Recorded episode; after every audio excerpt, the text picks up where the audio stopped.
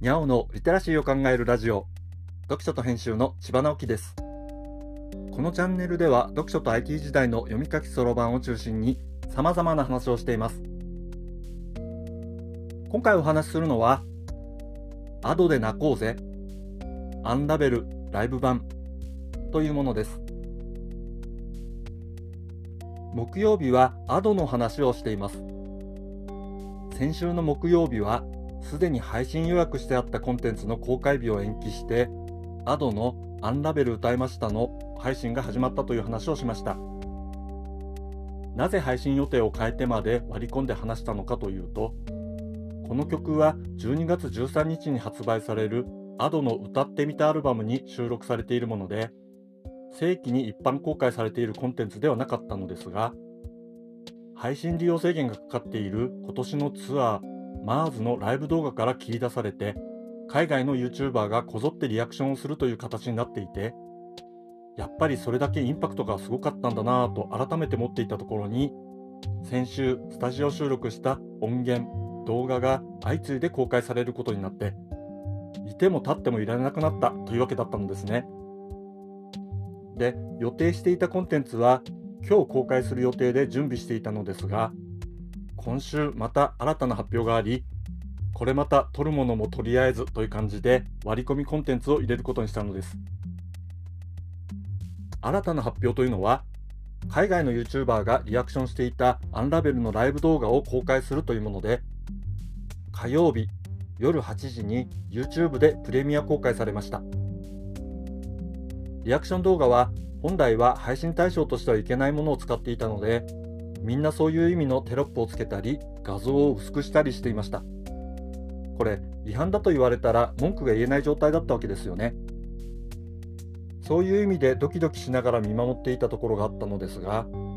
スタジオ収録版が正式に公開されついに大元のライブ動画も正式公開になったというわけです。まあリアクションで引用するのは多かれ少なかれグレーなところがあるわけですがそれでも正式に公開されているものがあると少しはホワイトに近づく感じになりますよね。そして権利侵害だと叩かずにそれだけ人気があるんだったらもっとみんなに見せちゃおうという姿勢は配信者へのリスペクトを感じて良いなぁと思うのです。日本の漫画アニメの世界は二次創作をある程度許してきたから質量ともに拡大したという歴史があるしネット配信がそれを加速したという側面が大きいわけでそういう人々は味方にした方がメリットがあるしもちろん自主的に宣伝してくれているということに対する礼儀でもあるような気がするのです。でもそれはその対象となったコンテンツがそれだけインパクトがあるから起きることなんですよね。